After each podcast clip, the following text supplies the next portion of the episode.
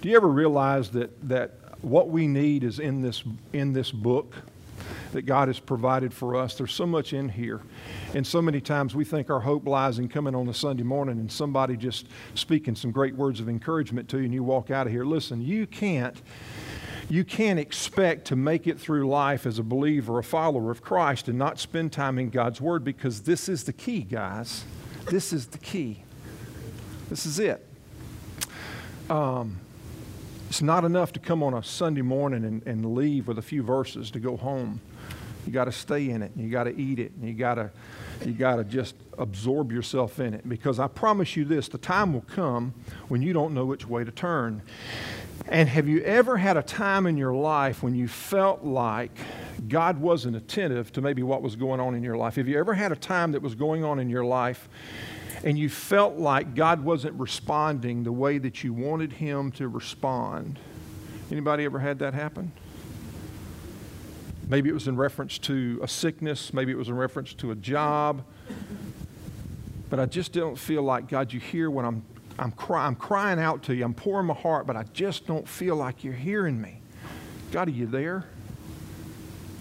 See, some of you may feel that way, but you're afraid to acknowledge that you feel that way because you think that the person next to you might think that you're less of a believer, right? Man, I felt that way. I felt that way many a time. And if you're going through that time, it's good to be able to go to church. And if you sort of acknowledge that you're going through that time, you ever had somebody say, Well, let me tell you why. Why? Because, see, the reason that you're going through that time and God is seeming so far away from you, the reason that God seems so distant from you, that He seems to be absent, the reason, Tom, is that you don't have enough faith. See, because you had, if you had enough faith, God would be responding, but you just don't have enough faith. Or somebody sitting next to you could have said this Well, you just aren't praying enough. Or maybe you've got unconfessed sin in your life.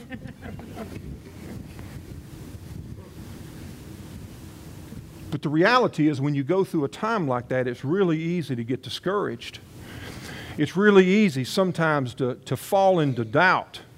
It's really easy to come to a place that you really just, is there really even a God? Be honest, guys. Be honest. Um, I mean, it's maybe when you're going through a time of doubt, maybe when you're going through a difficult time and you don't feel like God is responding, you're doing everything that you know that you can to cry out to God. And there always seems to be that other person that's, that's around you, and it seems like their life is just going perfect. They don't ever seem to have any problems. Never, never seems to be any marriage issues going on. Never seems to be any financial issues. Their kids are just, just man, they're just perfect. And these are the type of people that have the ability to pull into a parking lot and they'll announce to you, well, you know, God is so good because this past week I was parked out at Winn Dixie and I just said, oh, God, I don't want to park in the back of the parking lot. I want a place up front. And don't you know that God heard my prayers? And you're thinking, you have got to be kidding me. I mean, don't you understand that I'm battling with this or I'm dealing with this or somebody in my family is. And God, how in the world can you answer a prayer like that and then leave me over here hanging? It just doesn't make any sense. It just doesn't make any sense. So, how do we respond when God doesn't seem to respond the way we want Him to respond? How do we respond when we cry out to God and He doesn't seem to give us the answer that we want? What we're going to do over the next few weeks, we're going to take and we're going to look at that. And what I want to do is I want to go through some, some, some characters that we find in God's Word, and I want to, some people that you know without a shadow of a doubt that God loves them. And what I want to do is I want to take you back and I want to let you see a season or a time in their life when God didn't respond to them the way that they felt like maybe God should respond. And I want to, I want to, I want to, I want to take you back because I know that there are some of you that need to be encouraged because you're doing battle right now with even if there is a God because of what you're going through. And man, I know it's so true because it's, it's been amazing over the past several weeks as I've sat down and I've been thinking, I've been working through this, the number of people that have come to me feeling as if God was absent in the midst of their circumstances.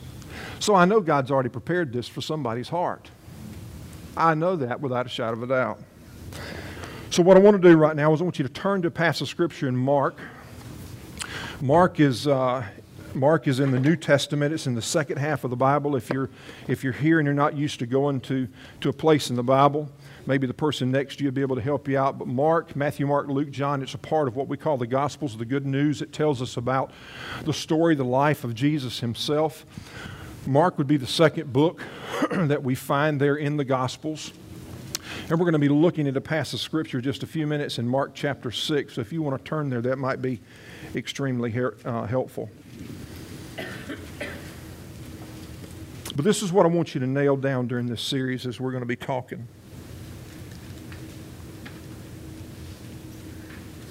That when you walk through a difficult time, or you walk through a season in life that you're crying out to God and He doesn't seem to be answering you the way that you think that He should answer.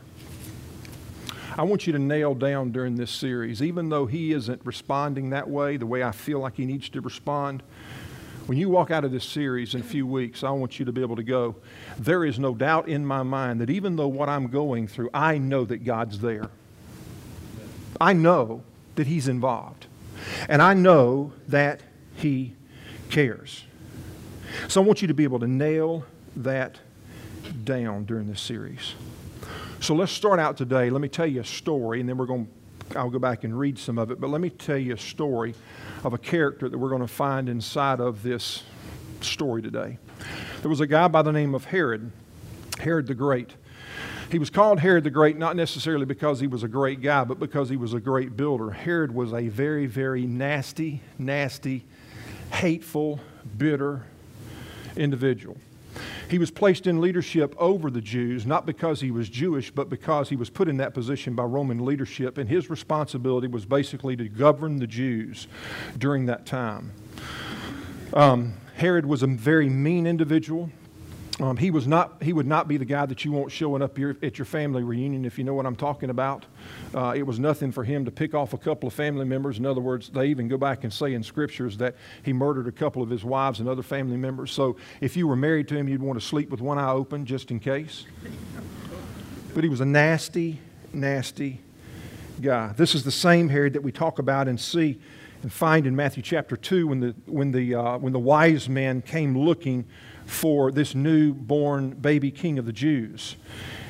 And he got so aggravated and, and, uh, and upset and, and, uh, and, and enraged by the fact that there might be another potential leader that would challenge his leadership. So what he did is he sent out his soldiers, if you remember this, to go into the city and to murder every, born, every baby boy two years and below. You remember that story? This is the same guy. Um, this is the same king that, when he got close to his death, he called his soldiers and he said, Listen, what I want you to do is I want you to go into the area around Galilee and I want you to put in prison all the leaders that you find. I want you to bring them, take them to Jericho, and I want you to put them in prison because in a few days I'm not going to be here. But when I die, what I want you to do is I want you to murder every one of them because when I die, I want there to be mourning in the streets. That's pretty intense, isn't it? When he died, those that were soldiers didn't kill the ones that they had put in prison, but what they did is they went and released them, and there was great celebrations in the streets because King Herod was now dead. After Herod died, there was a what the Roman leadership realized is that they had given too much power to one guy, so they split the kingdom. They split it down. They gave a portion of it to one of his sons by the name of Herod Archelaus. They gave another portion of it to his son, a son by the name of Herod Antipas. And then he also had another son by the name of Herod Philippi. Now, Archelaus didn't stay in leadership very long because he was a real poor leader. Antipas, um, was a great guy, stayed in, in, in, in, leadership for a period of time. But Philip, they didn't give him any leadership or authority over a place, but he still had the king's riches and the king's wealth and possessions. Are you with me? Herod also had a niece by the name of Herodias. She ended up marrying King or Herod Philip. They had a daughter by the name of Salome. So let's sort of think about this for a second. You got King Herod, you've got sons, Archelaus, Antipas, Philippi, you've got a niece by the name of Herodias who married Philip, who ended up having a daughter by the name of Salome. Are you guys with me? Stay tuned. as the world turns. so, anyway, one day Antipas goes to Philip's house. And while he's there, Herodias comes over to him and said, Listen, baby, you one foxy dude. I want to go home with you. So when Antipas left the house of Philip, his brother, that day, guess what he took with him? He took Salome and he also took Herodias, and they went home. And life went on until this guy by the name of John the Baptist showed up. Remember John the Baptist, who just happened to be the cousin of Jesus, who would be the one that the Bible says would prepare the way for the Lord. And John the Baptist came preaching this message, message about repentance. Now, John the Baptist wasn't your usual guy. The Bible says that he ate locusts and honey, wild honey. Now, Bill, what you tasted the other day was wild honey. Now, it's not the honey that I will, uh, that I will bottle up and give to people like John Johnson. Now, have you tasted that honey? Was it good? Bill, how was the honey that you stuck in your mouth the other day? It was nasty, wasn't it? I had this guy that called me and he said, Listen, man, I've got some bees that have sort of taken up in this place. Can you come check them out? And so I did. I went and checked them out, and they were uh, some wild bees. And they, over a period of time, had uh, basically, they were just, they were just wild bees. And it was nasty, nasty, nasty, nasty, dark, dark, dark honey. So when you read here, he ate locusts and honey, we think, oh, well, honey, man, that's pretty good, sweet stuff. You're thinking what you buy in the store. Listen, I think what he had was, I think what the writer was trying to say, listen, this joker was a bad dude because, Bill, you didn't have a lot of that at honey, did you? Matter of fact, you put it in your mouth and you spit it right back out and you go, this is gross. Didn't I didn't taste it at all because I knew what it tasted like.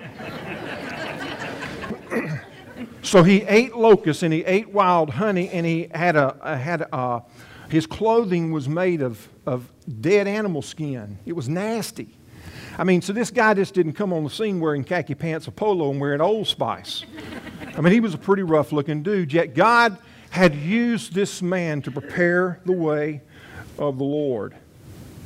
And the message I said that he, that he preached was repent and turn from sin.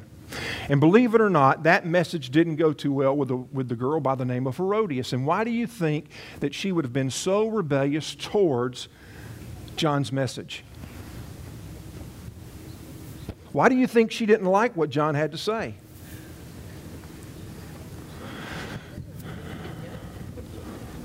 She felt like she was being judged. I mean, who is he to judge? Basically, she called him out, or he called her out. He said, Listen, I just want you to know that what you're doing is wrong. You're living in sin. She didn't like that. Anybody ever like somebody to call you out for living in sin? What's your first response? This woman was pretty tough though because because John confronted the sin, Herodias wanted him dead. Now, this put Antipas in a pretty difficult position because he knew that one of his responsibilities as the king, one of the responsibilities he had was to keep peace with the Jews. And he knew that if he were to murder, if he were to take the life of John the Baptist, that it would cause an uproar, uproar in the life of the Jews because they believed that he was sent by God and that he was God's messenger. So, what did you think about all of that? Yet here's Herodias breathing down his neck, saying, I want you to kill him. I want you to get rid of him. I want you to now look with me in Mark chapter 6 and let's sort of go back and relive some of what I've told you in the scriptures as we make our way towards the story that we're going to be telling today of how should we respond when God doesn't make sense. Here's what it says in Mark chapter 6. It says, verse 17, For Herod had sent soldiers to arrest and imprison John as a favor to Herodias. She had been, she had been his brother Philip's wife, but Herod had married her. John had been telling Herod it's against God's law for you to marry your brother's wife. It wasn't just against Jew, uh, Greek law or Roman law, it was against God's law, the Jewish law. So Herodias bore a grudge against John and wanted to kill him. But without Herod's approval, she was powerless, for Herod respected John, knowing that he was a good and holy man. He protected him. Herod was greatly disturbed whenever he talked with John, but even so, he liked to listen to him. So, whatever the reason, what Herod did was he put him in prison. He's trying to, you ever tried to appease your wife? I don't need to say anything else. So he puts, he's like thinking, what's the best solution for me to do? He said, instead of killing him, what I'm going to do is I'm going to put him in prison. But I really like the guy, so I'm going to talk to the guy from time to time. So he would send his soldiers down to get him, and he would bring him back, and he would sit down and talk to him, and John would talk to him about what it meant to repent and to turn to God. So they would have these conversations, and this is what, this is what would take place as he, as he preached to him. Herod Antipas would listen. He would listen.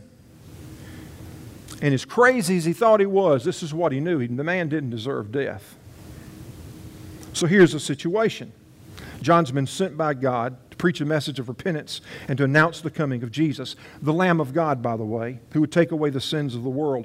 And John even said to those that followed him, because in the middle of John preaching, John's beginning to collect these people that are starting to walk alongside of him and say, Man, you're really somebody special. The Pharisees and the Sadducees, the religious leaders, even went to John and asked him, Are you the Messiah? And John said, No. He said, Man, I'm not the Messiah. As a matter of fact, I'm not even capable uh, of tying the sandals of the ones that will come after me. He's the Messiah. And so here's John, the faithful guy, doing what God wanted him to do. Yet, where was John? Where was he at? He was in prison. Here's John being the faithful servant that God had called him to do. He was being faithful, and yet he finds himself in prison. Can imagine what John's probably thinking. And man, if I'm doing the right thing, if I'm being so faithful, if I'm doing what God's called me to do, why in the world am I sitting my fanny in prison? If God loves me so much and I'm doing the right thing and I'm being obedient, why am I sitting in prison suffering? While in prison, John would have people that would come and talk to him from time to time. And so, what they were coming in and telling John, they would not only come in and take care of him and talk to him and be his friend, Man, thankful for those who go in to do prison ministry. I got a letter last night from a guy in prison. Been communicating with him back and forth. And he always tells me, Thank you so much for being a word of encouragement. So, John had some guys that were his buddies that served on, in prison ministry, and they went to see him. And in the midst of their conversations, John would talk to them and say, tell, tell me what's going on. And they would tell John, Man, listen, let me tell you something. This Jesus guy that you're, you're announcing, he's doing some unbelievable things. Unbelievable things that are taking place. And I can imagine John, the cousin, sitting in prison. If he's doing some great things, has he all forgotten about me? Has he forgotten about me? And if you've ever been at that place, wouldn't you believe, wouldn't you begin to think, could there not have been just an inkling of questioning that was going on in John's life? Was he doing the right thing? Was Jesus really who he said that he was? One day, John asked some of his buddies, said, Listen, I hear what you're telling me, but I want you to go and ask Jesus a question because I'm really struggling right now.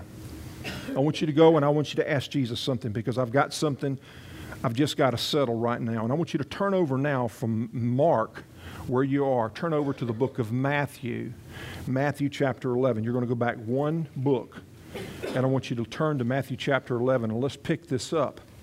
Because there's something that John asked his disciples, his followers, his buddies to go and ask Jesus. And let's see what he said.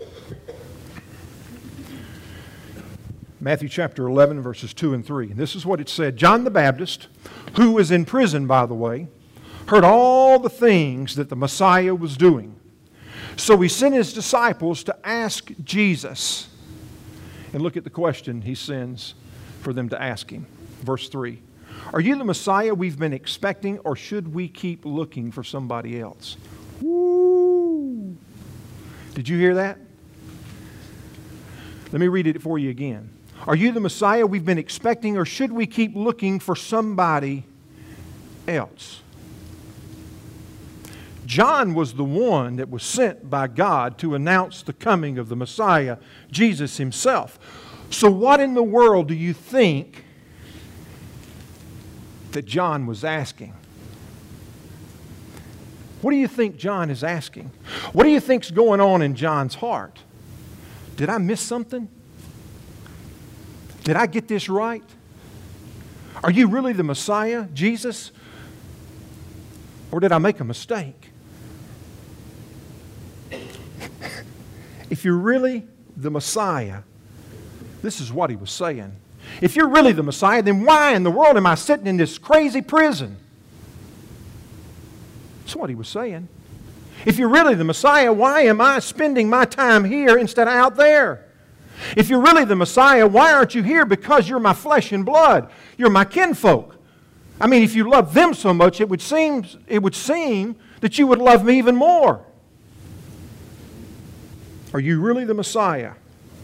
Are you the Messiah we've been expecting, or should we be looking for someone else? You know, it's interesting how our circumstances change things, isn't it? It's amazing how our circumstances change things. Whether it be for the good or for the bad, changes impact our faith and our confidence in God. And see, you know exactly what I'm talking about. Because if you got a pay raise this week, all of a sudden God's good. Yeah. I mean, if you got some negative news back for some, for some tests that you were, uh, some physical tests, and all of a sudden they came back and said, listen, man, there was a mistake. You don't have any heart problems. Man, God's alive. God's well. But what happens if it's not good news? What happens if your wife leaves you? Or what happens if you lose your job? Or what happens if your kid gets put into a place that they're trying to treat him for drugs and alcohol? It's amazing how the changes in our circumstances, our environment, can have so much of an impact on our belief. That if God is so real, why in the world would He allow this to take place? You know, pain affects our faith, doesn't it? Pain and suffering affects our faith. So here's John, the guy that introduced Jesus. Now he's in prison, and all of a sudden now he's doubting. And he sends a message to Jesus to say, Are you really the Messiah? Or should we keep looking? So when the guys ask Jesus the question, look at what Jesus responds, how he responds to him in verse 4. Listen, I want you to go back and tell John, I want you to go back to John and tell him what you've heard and what you have seen. So I want you to go back and I want you to tell John what you've heard and what you've seen. Because, see, John's in prison right now, and John can't see what's going on on the outside. John can't see the miracles that are taking place over here. So, what I want you to do is, I want you to go back. See, John can't see behind the pain, he can't see beyond the prison doors. And what I want you guys to do, I want you to gather together. I want you to go back and tell him what you've heard and what you've seen. And I want you to tell John what I am doing on the outside. Look at what he says to go back and tell him in verse 5. The blind see, and the lame walk, and the lepers are cured, and the deaf hear, and the dead are raised to life, and the good news is being preached to the poor. I want you to write all this stuff down. I want you to take it back to John, and I want you to tell him. And by the way, listen, when you take this, take all this stuff back to John and you tell him, this is what I want you to finish telling him. Look at what he says. And tell him this God blesses those who do not turn away because of me. That don't make an awful lot of sense. What do you mean, God blesses those who do not turn away because of me? You mean to tell me that God might allow us to walk through a time that would cause me to stumble? You mean that God would allow me to walk through a time in life or a season in life or a circumstance in life that might cause me to falter? Blessed is the man. Blessed is the man who doesn't stumble or fall away because of me. Blessed is the man who doesn't get distracted. Blessed is the man who doesn't get discouraged or lose confidence or fall away when I don't respond the way that I think that, that they think that I should. See, this is what we think, guys. You don't say it, but this is what you think. Bad things happen to, and good things happen to. Bad things happen to bad people, good things happen to good people. And the reason that you're going through what you're going through is because you're a bad person. Shame on you. The reason God's blessing them is because they're being a good person. Blessings, blessings, blessings. You mean to tell me that God would allow me to walk through something that might be difficult because he's doing something that's much larger than what I can see?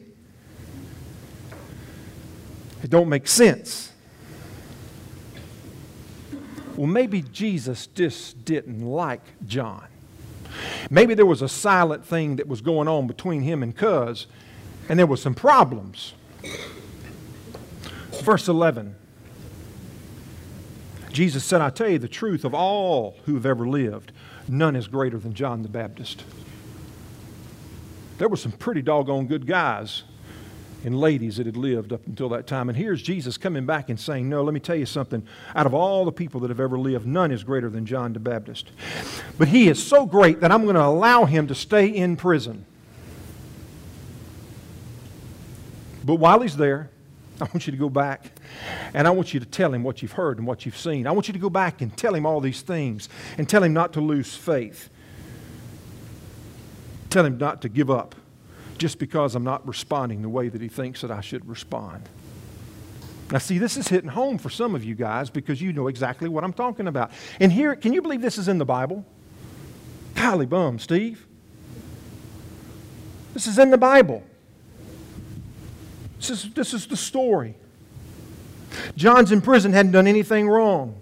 It wasn't because he lacked a prayer life, and it wasn't because he lacked faith, and he wasn't there because of some type of unconfessed sin, but he was there because God was doing something. He was doing something. And this is what I want you to hear and write this little thing down. The circumstances or the situations that we're experiencing in life right now does not dictate or not dictate God's love. See, the circumstances that you may be walking through right now, what you may be experiencing, is not necessarily an indicator of God's love. Because God's love is, that picture has already been painted 2,000 years ago, guys. He doesn't need to come back and repaint it. He's already painted that picture. It's already there. God has proven His love by what took place on the cross when Jesus died there.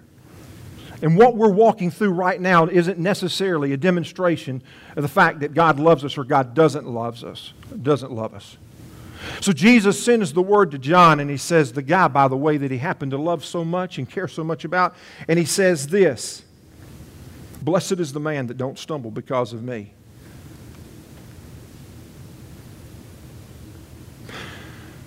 So if I'm not supposed to stumble, if I'm not supposed to falter, if I'm not supposed to be filled with doubt, if I'm not supposed to, to fall down and give up, when I'm walking through a difficult time, when God shouldn't, when God isn't responding the way that I think He should respond, well, how in the world should I should should I respond? What should I do? What should I do? A couple of things you might want to write down. A couple of things that I think that Jesus shared in the midst of his when he was telling them to go back. Two things that I think that are really important.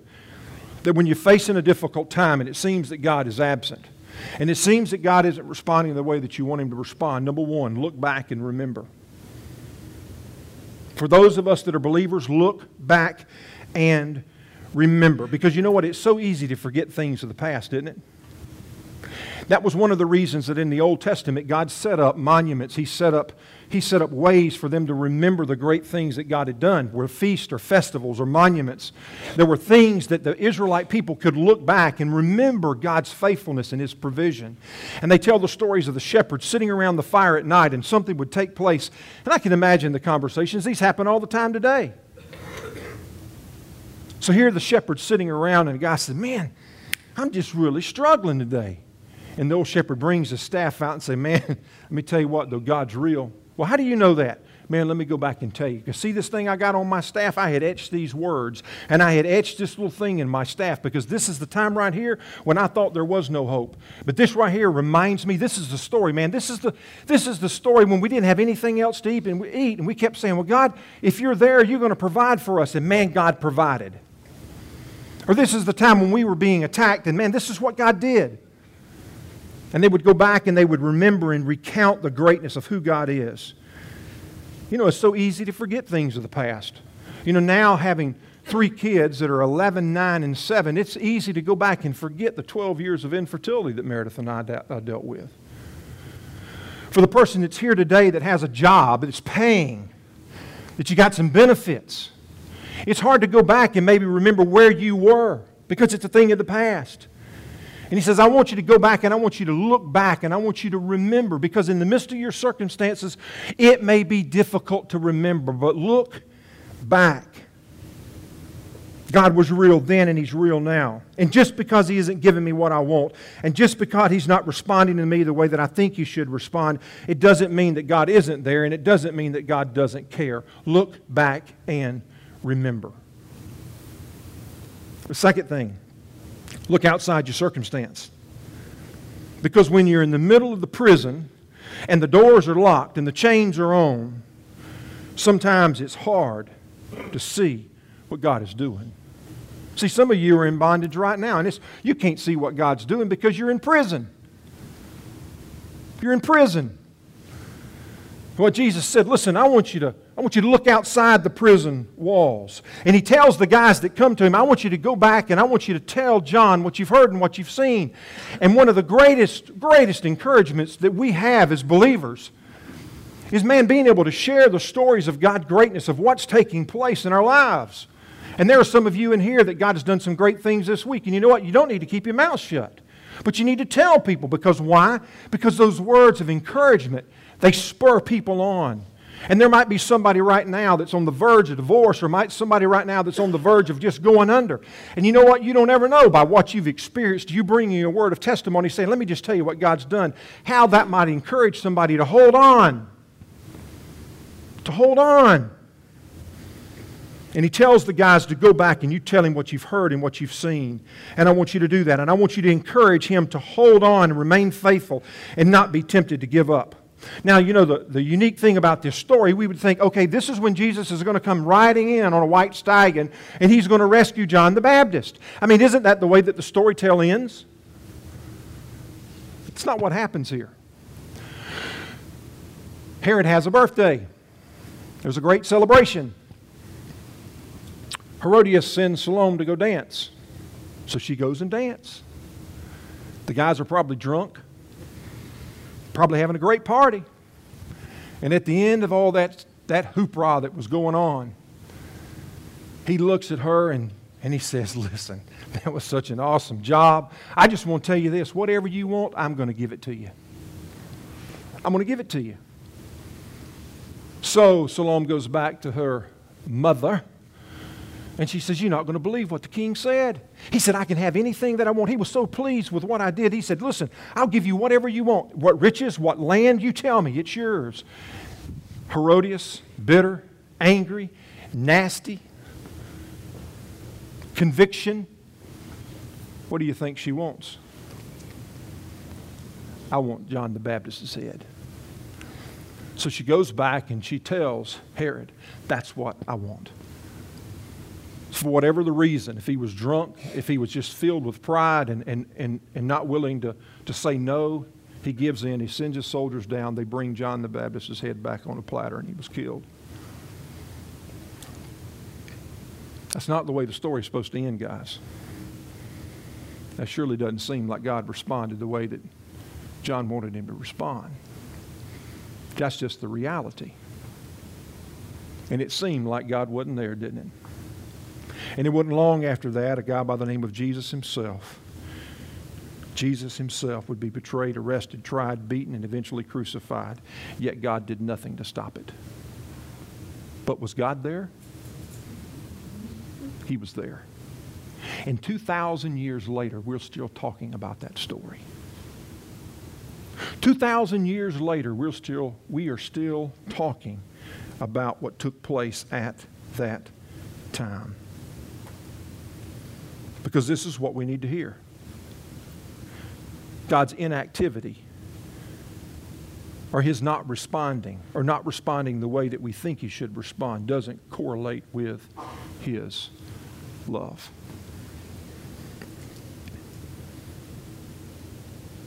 But when we feel that God isn't doing what we think he should do or responding the way that we think that he should be respond, responding, what we need to hear in the midst of this is instead of running from God, run to Him. Run to Him and reflect, number one, on the things of the past, as well as look around to what God's doing right now. And this is the message Blessed is the man who doesn't stumble because of me. See, just because God's absent or silent doesn't mean that God's absent because He's there. And in the midst of this whole series, this is what I want us to grab hold of, guys. There are going to be those times when you feel that God isn't there. There are going to be those times when you feel like God doesn't hear. There are going to be those times when you feel like God isn't responding, that He doesn't care. But that's your feelings. And what I want you to come to learn to understand and hold on to during this series is that God does love us.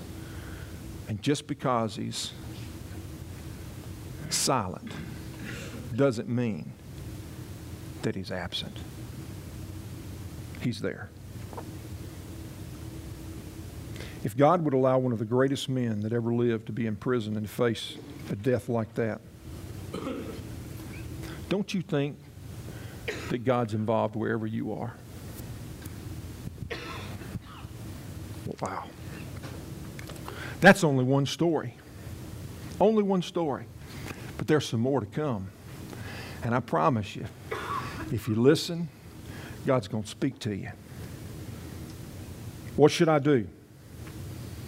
Whatever circumstance you're in right now, whatever circumstance you're dealing with or you're facing, God might be silent, but He's not absent. If you're here today and you're dealing with some stuff, listen, remember the words, look back and remember. Remember God's provision, remember His protection. Remember, remember. Also, look outside the prison walls to see what God's doing. Don't run from Him, but run to Him. See, if you're a believer here today, this is what we all know. You may not be in the midst of a conflict, but it's always coming, right? There's always one right around the corner. So don't sit here like you've got it all together, guys. But if you're a believer and you know somebody's struggling, and you know somebody's dealing with difficulty, what should our response as believers be? To run from them or run to them? That's a that's sort of like a participation type question. When somebody is dealing with something, is our response, should it be to run from them or to them? To them. And why is that? Why should we run to them? That's right. What else? They need that strength. They don't, they're weak. That's right.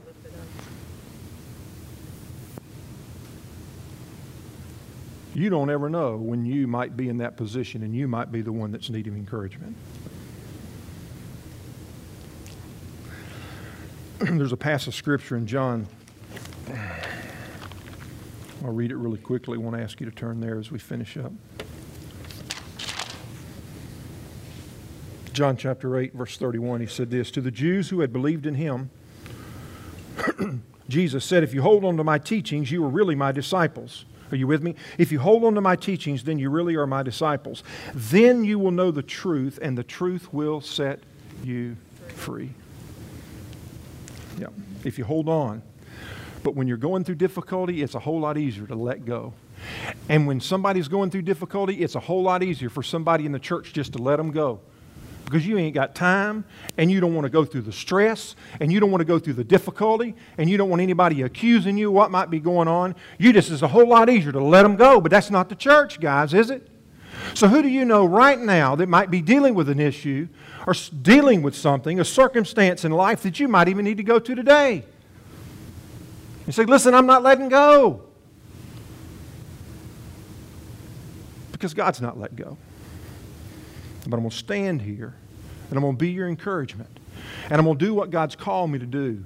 And I'm going to use the, the stuff that I've dealt with in life because I'm going to help you look back.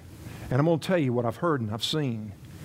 Because just because God is silent doesn't mean that He's absent. Will you bow with me? Father, what a great day today. And as we're here, I'm so reminded that there are some of us in this room that need to go to the phone. You need to make a phone call. You need to send a text. You need to go to somebody's house this afternoon because you've given up on somebody. You might know that somebody's dealing with something, but you today, the Holy Spirit is impressed upon you, Father, just to make a move. If that's you today, be faithful in that. There's some here that are in this room that are struggling to the point that they can't even see beyond the prison doors that they're, they're, they're, they're caught in, they're in bondage to. Help us, Father, to, to bring a word of what we've seen and what we've heard. Help us to help them look back and to remember the faithfulness of God. Use us to lift their arms when they can't lift their arms.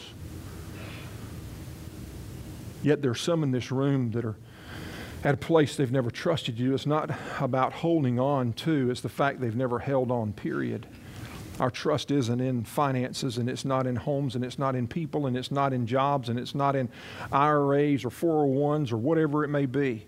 Our trust does not lie there. Our only trust, our only hope lies in the good news that comes as a result of what Jesus did for us on the cross. And if there's some here, Father, the beginning of that relationship begins when we acknowledge the fact that we're sinners and we can't save ourselves, and we cry out to you and say, God, I desire to not only know you, but I ask you to forgive me of my sins, to cleanse me and to make me whole. So if there are those that are here today that do not have that relationship, Father, may it begin today with somebody acknowledging their sin and crying out and saying, I need Jesus. And they can do that right there where they are. It's not a simple it's not a simple prayer that somebody prays, but it's an acknowledgement of sin and an acknowledgement of where true hope lies. So if you're here today and you've made that decision, please come to me today and say, I just want you to know today I made a decision that I want to follow Christ and I want to grow in my relationship with you. Father, thank you for your word that sends us messages like this that as we listen, Father, we can be encouraged and be spurred on, that your word is alive and it's active.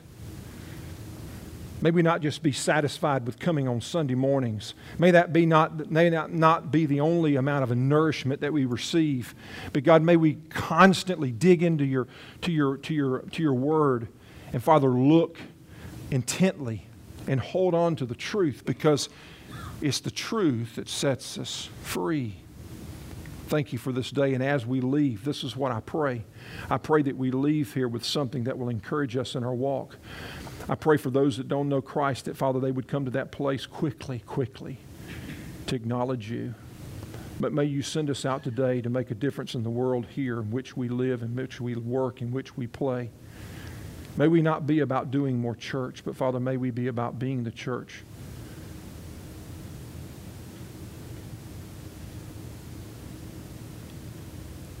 Father, what I pray is we more be more interested in what in how we live instead of what other people think. Help us become more like you. That's what I pray. And may the words of heritage, the legacy that we lived, may it be, man, those people are different. And I know they're different because I see how they live, and I see how they love, and I see how they care. There's a world out there that's waiting and looking to see that. May they see it in us. In Jesus' name, amen.